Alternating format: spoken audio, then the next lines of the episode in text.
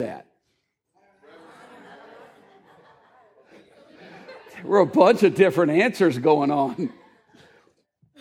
Okay, uh, there's really, there's really uh, uh, uh, two or three reasons why I do it. One, because Paul told Timothy to not neglect the public reading of the scriptures.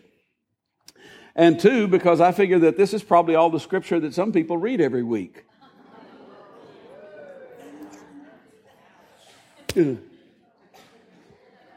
We're not going to do that this week. Instead, we're going to see a little video that the Caldwells have put together for us.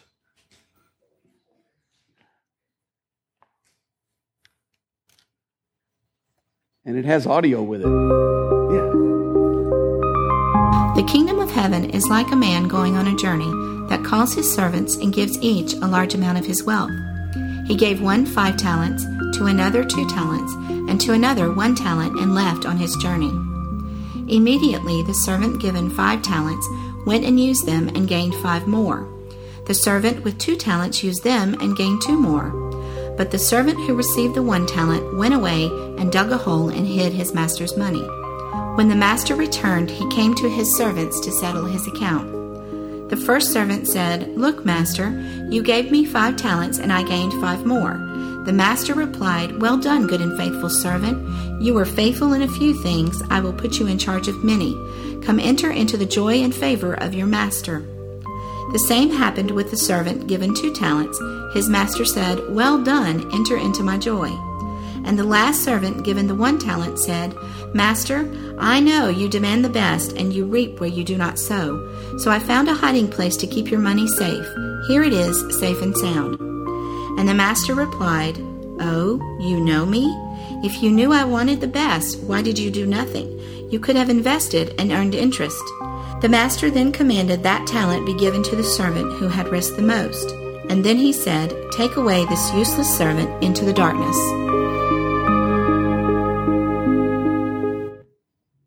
Okay. But everybody, uh, yeah. Now, you do understand that this doesn't, uh, that since you didn't read the scripture with me this week, you're not off the hook. You got to read some Bible this week if you're going to get your Bible reading done. Would you stand with me?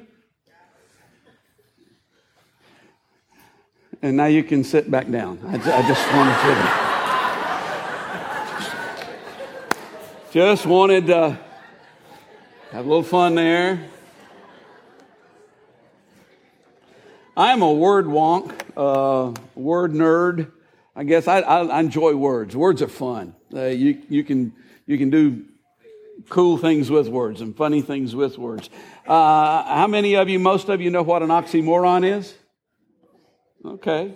Uh, an oxymoron is a figure of speech that combines two seemingly contradictory terms. A lot of things that we call oxymorons aren't really that, but, but some really are. And, you know, there's some very famous and very popular ones, but trying not to be too hackneyed. Just to give you a couple of examples, American English is an oxymoron. Make up your mind.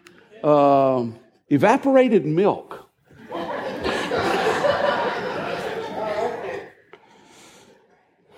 is evaporated water wet? What about evaporated milk? Uh, catfish. Oh. Every, now and then I'll be driving down the road and I'll see a bumper sticker that says, I, I love cats. They taste just like chicken. Appar- apparently not. Tastes like fish, I guess. Pretty ugly.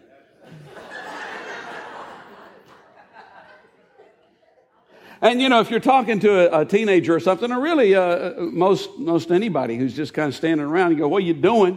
Uh, they might say, "Nothing much."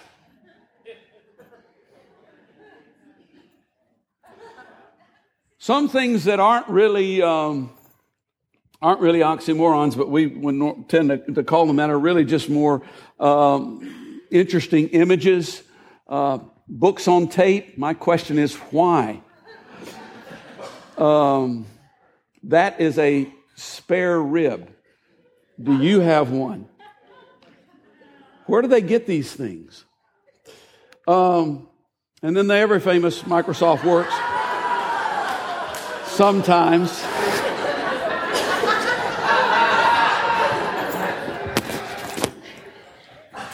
And then, and then one of my personal favorites that, that I tend to run across every now and then is this one.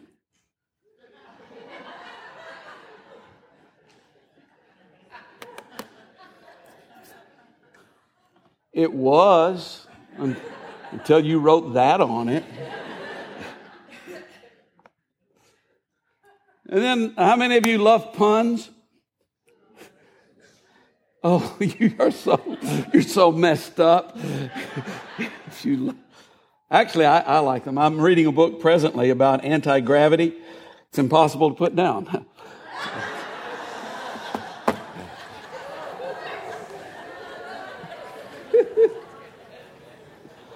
Did you hear about the guy whose entire left side was cut off? But he's all right now.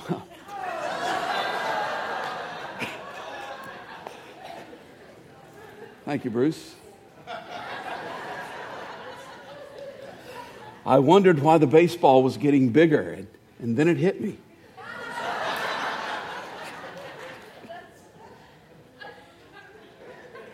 Okay, just one more. Uh, Brian Ensminger is responsible for this, and he actually posted it on his Twitter. Uh, but he was, uh, what, he, what he said was, uh, so if somebody is, describes, chronically describes things using very small words, would that be called nomenclature?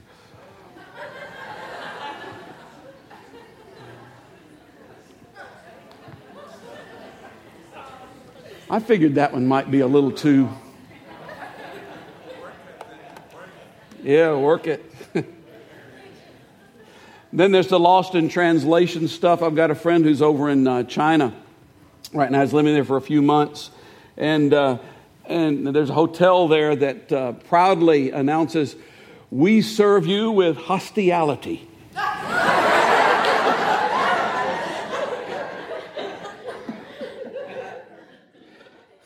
they aren't always funny. Uh, back in the 80s, well, really, 80s and into the 90s, and, and certainly in the earlier part of the century, 20th uh, century, in South Africa, the system of uh, segregation that they had in the country.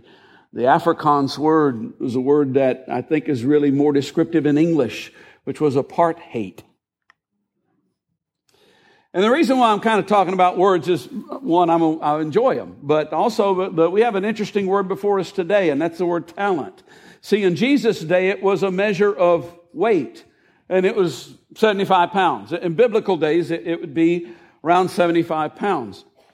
Now, that's not the way we tend to think about talents today, but, but in Jesus' day, if, if you talked about giving a talent to somebody, uh, then it was usually some sort of valuable thing, some sort of, some sort of currency. Uh, and often it would be silver or gold, and very often it would be gold uh, one talent of gold is 1,200 ounces, which at $1,500 an ounce is $1,800,000. So even this poor guy who only got one talent did okay. But in our language, the word tends to, that's not what we connotate to immediately. We, we connotate to the idea of, of skill, uh, especially some sort of skill that requires natural ability. Some people have talent to do some things. Uh, when I was in when I was in school, uh, you know, there, it seemed that everybody would kind of get classified according to how smart they were. In my, in my day, you know, back in the day when they did such barbaric things. Uh, everybody sort of get classified according to how smart they were. And, you know, you, you, tend to sometimes kind of come out of school thinking, well, I'm not really smart. But as you get older, you discover that smart isn't what it's necessarily all about. I mean, smart is important, but talent is very important as well. Some, some people are, may be able to be smart, but they, you know, they couldn't, they couldn't sell a, a cup of water to a person dying of thirst. Some, some people may be real, not necessarily so book smart, but man, you know, they can sell ice blocks to Eskimos and, and that's a talent and they're going to do well in life because they're able to really relate to people. And other people have athletic gifts, and other people have musical gifts. Uh, I, I, guess the Frasers are out of town today, and it's probably okay because uh, it's just so disgusting how musically talented they are. You, you, you should have to work at this stuff. You shouldn't just pick it up and be able to do it. And they, nevertheless, kind of can do that. But that's what we tend to think of when we, when we think of talents. Um, in this particular parable, each servant receives a different amount according to his ability. Now, over in Luke chapter 19, there's a, there's a companion parable to this one. Speaking of interesting words, in, in that parable, all of the servants are given minas. And to me, that's a squiggly little fish that you hold in your hand. But in Jesus' day, it was, it was about 20 ounces. And um, they were all given the same amount. They were each, they were each given 10 minas. Um, the Declaration of Independence states that all men are created equal, which is partially true. We're all created equal in that we uh, are all created in the image of God, and that's the most important and valuable thing that there is about all of us. It doesn't matter, you know, whether you're whether you're smart or not smart, or tall or short, fat, thin, old, young, black, white, red, yellow. It doesn't matter. You carry the image of God inside of you, and that, that's a valuable thing that we have. In fact, it's the most valuable thing that we have. Jesus Christ died for every one of us. And that also is of inestimable value. Jesus Christ did not die more for me than he died for Kurt. And he, he did not die more for Thomas than he did for Valerie. He died, the, he died the same for each one of us. And so, in that regard, we're, we are all created equal. And there are certain areas of our lives where we are all equal. We really are. As the servants were over in Luke chapter 19, where they were all given 10 minas. Now, in that parable, because it's the parable of the areas in which we're all equal, one took his 10 minas and earned 10 more. One took his 10 and earned five more. And one took his 10 and did the same thing that this last guy did in this particular parable. And when the master came and sorted things out with them, the one who had taken his 10 and earned 10 more received 10 cities to rule over. The one who had taken his 10 and earned five more received five cities to rule over. The one who had taken his 10 and done nothing with it got the same thing this guy got, the end of this one. So the areas of our lives in which we all are on a level playing field, in those areas, you know, it, it matters what the produce is. It matters what comes out. There are rewards to be had. And I don't know what they are. I don't know, you know, if God, when he comes back, will go, well done, Wayne. You get Williamson and Rutherford County. And Ronnie, you get Cheatham County. Yeah, I, I, don't know, you know, exactly how he's going to sort that out. And I don't know what they are, but there are areas of our lives where we're, where we're the same. But that's not what this parable is talking about today, because there are other areas of our lives where we're very different. Uh, we're, we're, we're equal in some very important ways, but we're not equal in some other important ways. I cannot dunk a basketball. I never have been able to. Mm. Actually, I did once. but a trampoline doesn't count. I mean, not really, you know, when you get right down to it. Uh, and neither does an eight foot goal, although it sure makes you feel big, yeah, when you, when you get to play on something like that. But some people, they've got that. You know, they can do that. That's, that, that's what, that's what they've been, that's what they have been given. Uh, to the extent that we're all equal, the issue is what we do with it. But to the extent that we're unequal, understand this. God has specifically created and crafted the talents and the gifts that He has given to you. Specifically, they're custom designed for each one of us. And when we look at what somebody else can do or what somebody else has, it's not smart. Paul says over in 2 Corinthians, when they measure themselves by themselves and compare themselves with themselves, they're not wise. In other words, what he's saying is if I look at Jim or if I look at Bruce or if I look at Carrie to figure out who I am, then that's not smart. I have to look to God to figure out who I am. And when I look at somebody who's got more talent in certain areas than, than I have, that's not smart. And we do it all the time.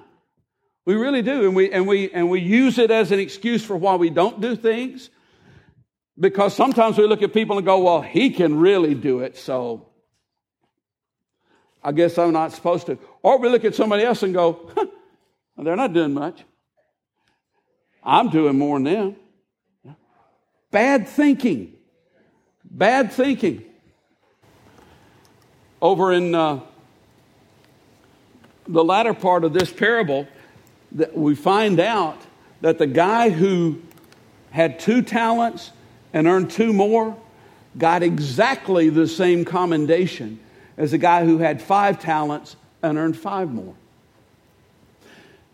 And the guy who got one talent, guess how many talents he would have had to earn to get exactly that same commendation?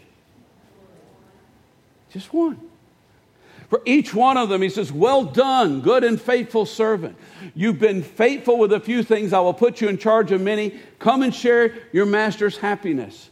See, what is the master concerned with? What, what is the thing that, that he commends them for? He doesn't say, Well done, good servant who earned five more talents. What does he say? Faithful. Faithful.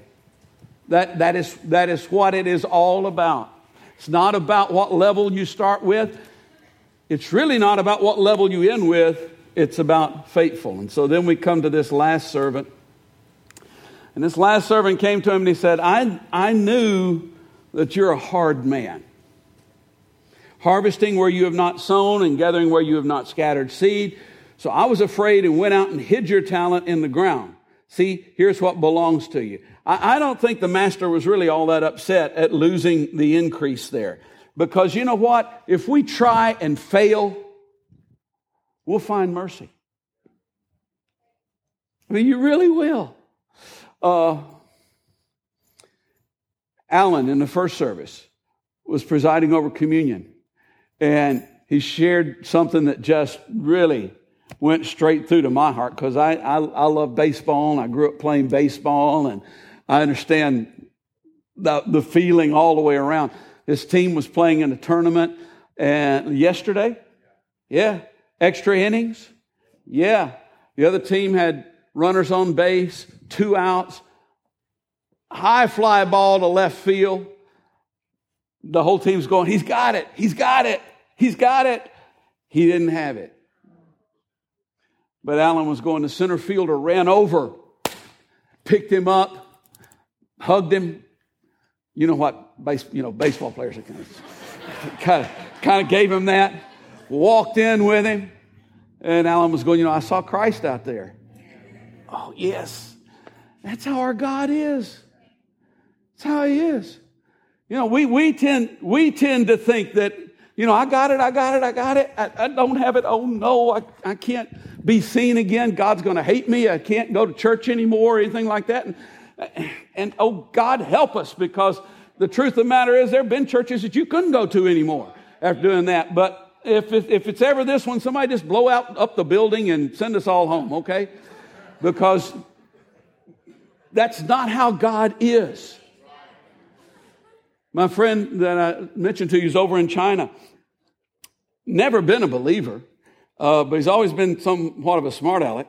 Uh, so we get along great, you know. We at least have something in common.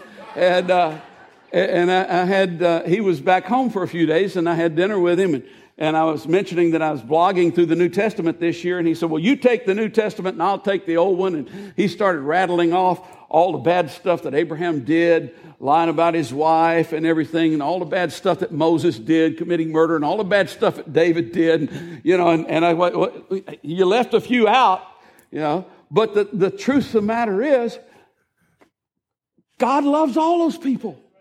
All of them found redemption. All of them found mercy. All of them. And so here's this guy, and, and what, what the master was upset about, I don't think so much had to do with the fact that you didn't, you didn't earn any money on my talent here, but it was the fact that the servant didn't know him. Didn't know him at all. Does a hard man and entrust 1.8 million to you? Has God ever reaped where he hasn't sown? No possibility. This ignorance of his master led to a bad report, and sometimes as Christians we give God a bad report. Don't shut me down. What we think about God usually says more about us than it does about God. Is God loving or condemning?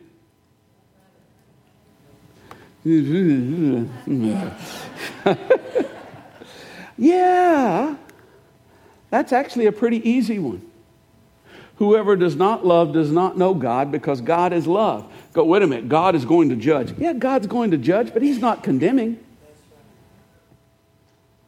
Jesus said over in John 3 17 and 18, God didn't send his Son into the world to condemn the world, but to save the world through him. Whoever believes in him is not condemned, but whoever does not believe stands condemned already. Because he's refused to believe in the name of God's one and only Son, because that's his chance to not be condemned. See, God didn't send Jesus into the world to, to, to fix us and, and and, and now God is going to be angry and condemn everybody who doesn't believe in Jesus. No, we're already condemned. That's why Jesus came. God is love. I don't know what's so hard to understand about that. Where I was, the, the, the church culture that I grew up in, that's, that's dangerous talk. And to a lot of people, it's dangerous talk. It's like, you know, if you can't threaten them, they're not going to want to come to God. Most people are not attracted by threats. Most people are not looking for someone to threaten them. Most people are looking for love. And most of them are looking for it in all the wrong places because there's really only one place to find it. And that's God. But a lot of the people who don't know, a lot of the people who know, who claim to know God think he's, uh, he's a hard man. No, uh-uh. He's, he's the best man we can possibly imagine. Is God gracious or stingy? Yeah. But you, O Lord, are compassionate and, and gracious, God, slow to anger, abounding in love and faithfulness. Is God good or not good? That one was so easy. The Lord is good to all. He has compassion on all that he has made. Jesus said, there's only one that is good. We, we're the ones who put limits on this. We're the ones who go, the Lord is good to all who look like me, who think like me, who believe like me, who agree with me. Oh, come on. This is true. But as I was saying last week when we were doing the, the, the, the Samaritan, Good Samaritan thing, you know, how many of you actually, how many of you actually wrote down the, the thing on the Good Samaritan thing when I said, who would, what would Jesus use instead of a Samaritan if he were telling this one to you? Yeah. I mean, we, we, uh, the guy who shouted out his answer, we know his. Uh, but, you know, I, I, when I went home, Margaret said, you know, I'm, I, am glad you put that in there. I wrote down and I, uh, but I, I just, I don't know.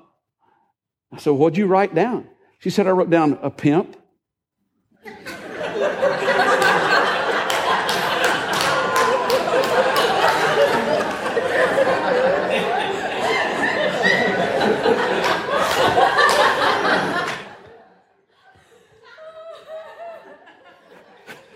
Can you imagine your mother writing that down? You know what? I probably shouldn't have said anything about that. Don't y'all tell her. oh boy.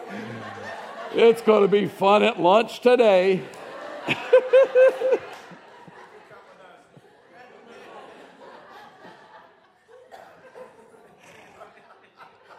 I need a script. What I need. I need something to stay on. Yeah, it's okay to fail. I will find redemption. And you know, I, yeah, but you know what? You don't know why people are what they are. You don't know how they got there. But you do know God loves them. He may not approve of anything they're doing, but He would die for them in a heartbeat. He already has. Because He loves them.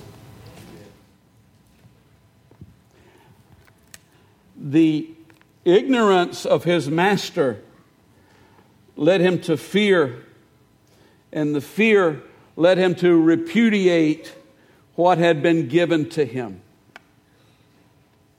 In a lot of ways, he was basically saying, It's your fault that I went and buried this talent. If you hadn't been so hard, if you hadn't been so mean, then I would have tried. Very quickly, let me kind of sum this up. A man went on a journey, left his servants with property. All the property is God's. All of the property is God's. We, we, have, we have nothing that is our own except our souls. And even that he gave to us. But that's the only thing that you have that really belongs to you.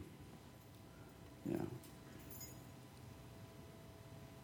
Everything, and, and, and if you want to follow Christ, if, if you want to, even if you don't want to follow Christ, if you just want to understand life and have it all together, the foundationally, and what you need to know is that everything is God's. Everything belongs to Him. And it just makes life, it takes the pressure off. It makes life so much simpler.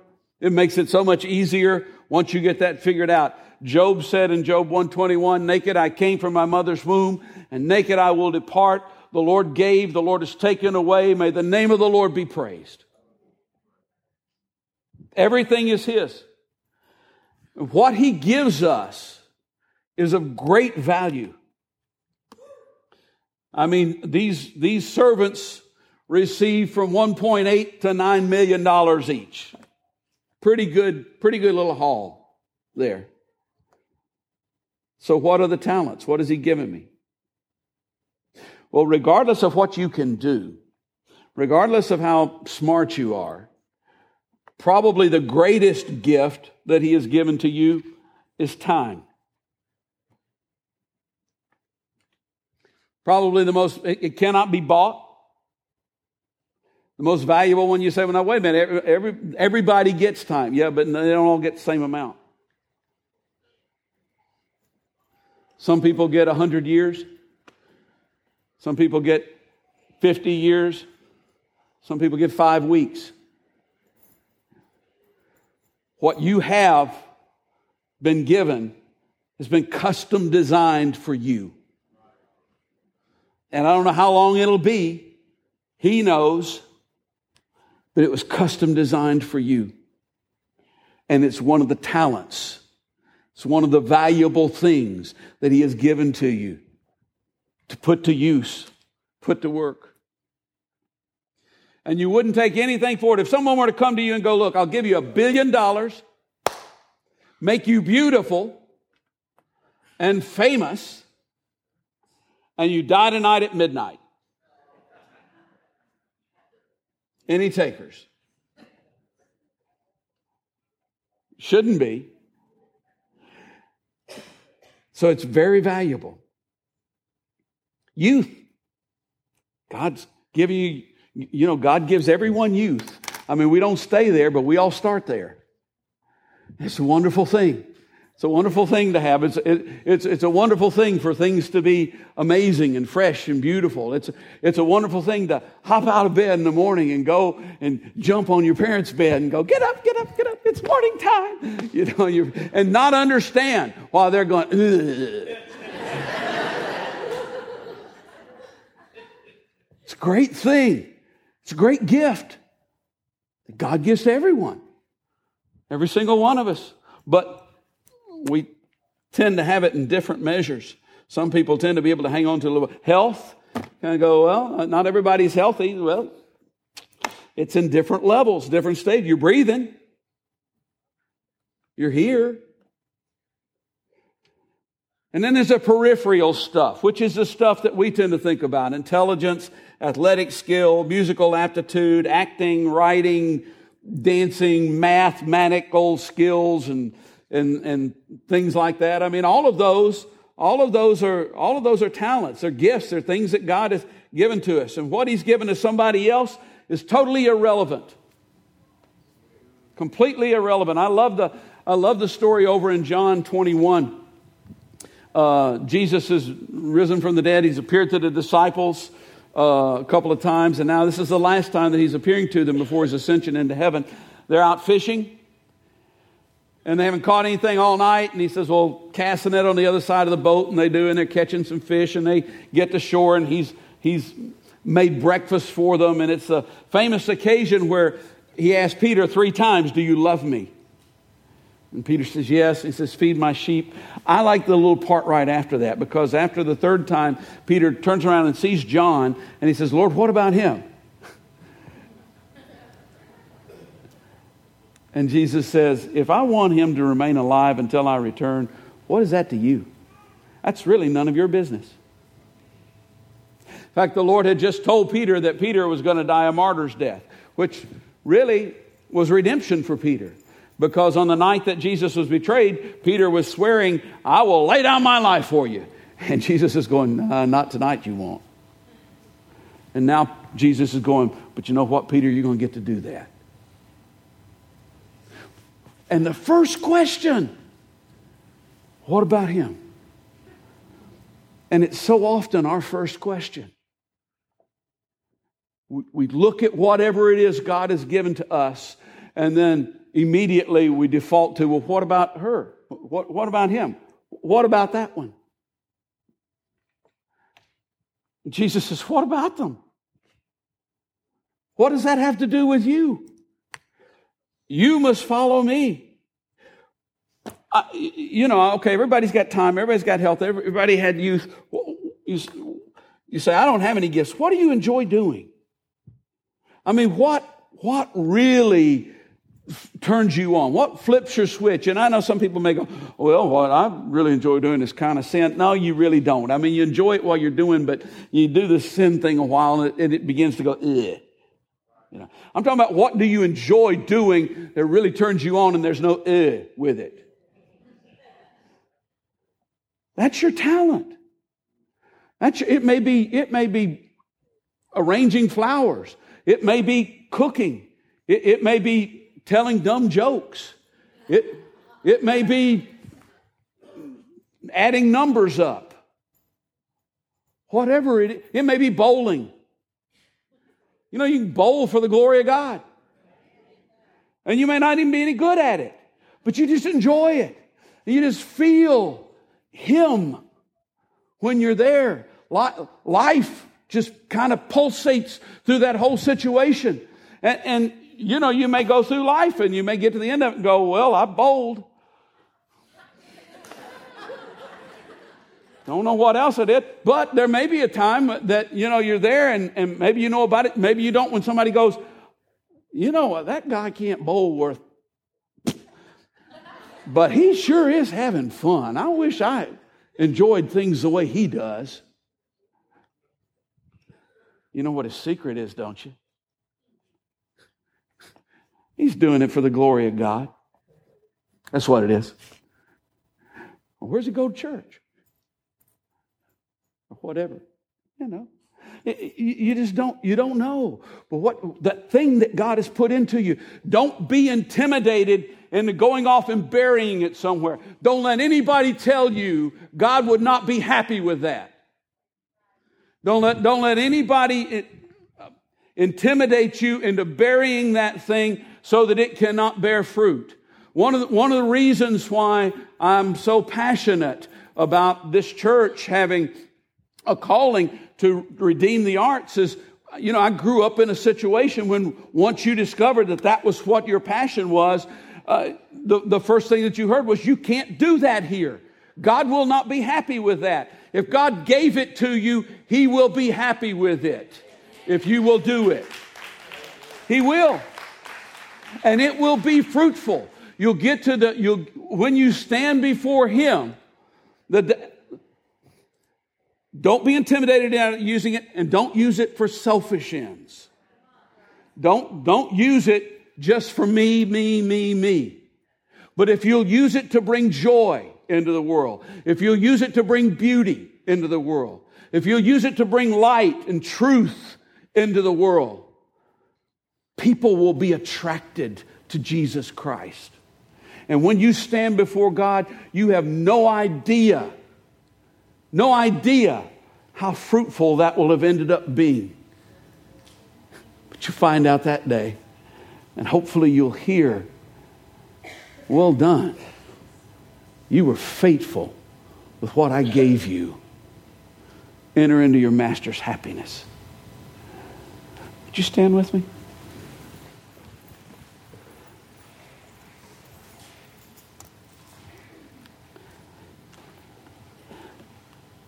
Those who are going to pray for people come forward.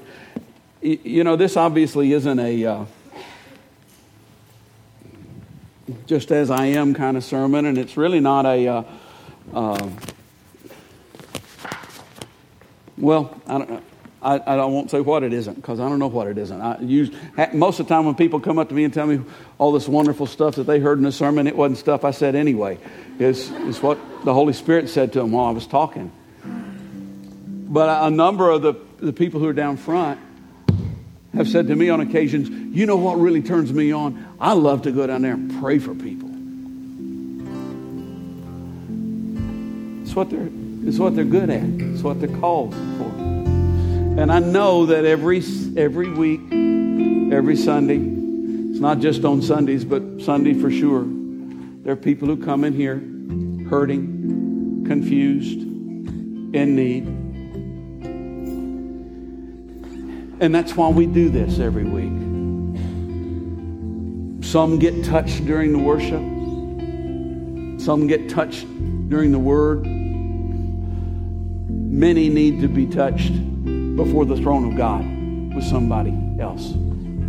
So if you have anything that you need prayer for, we're going to worship for a few moments.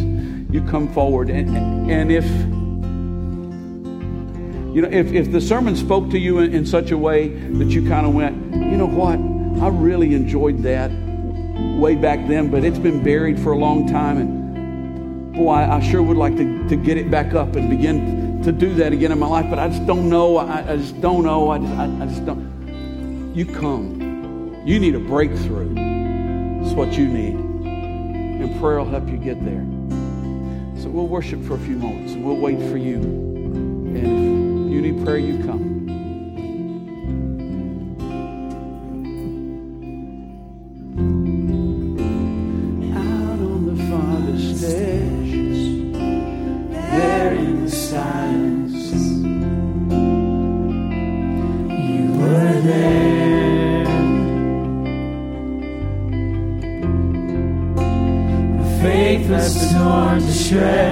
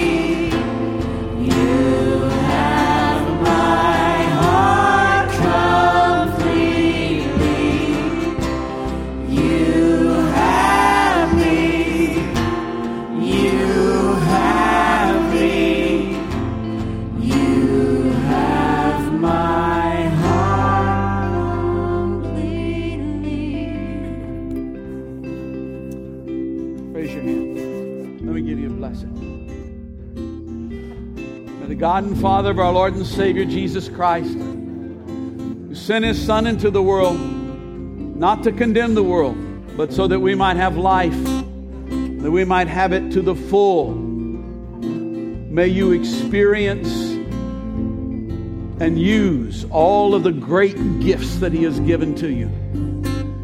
And may you bear fruit that will last for eternal life. Through Jesus Christ our Lord. Amen.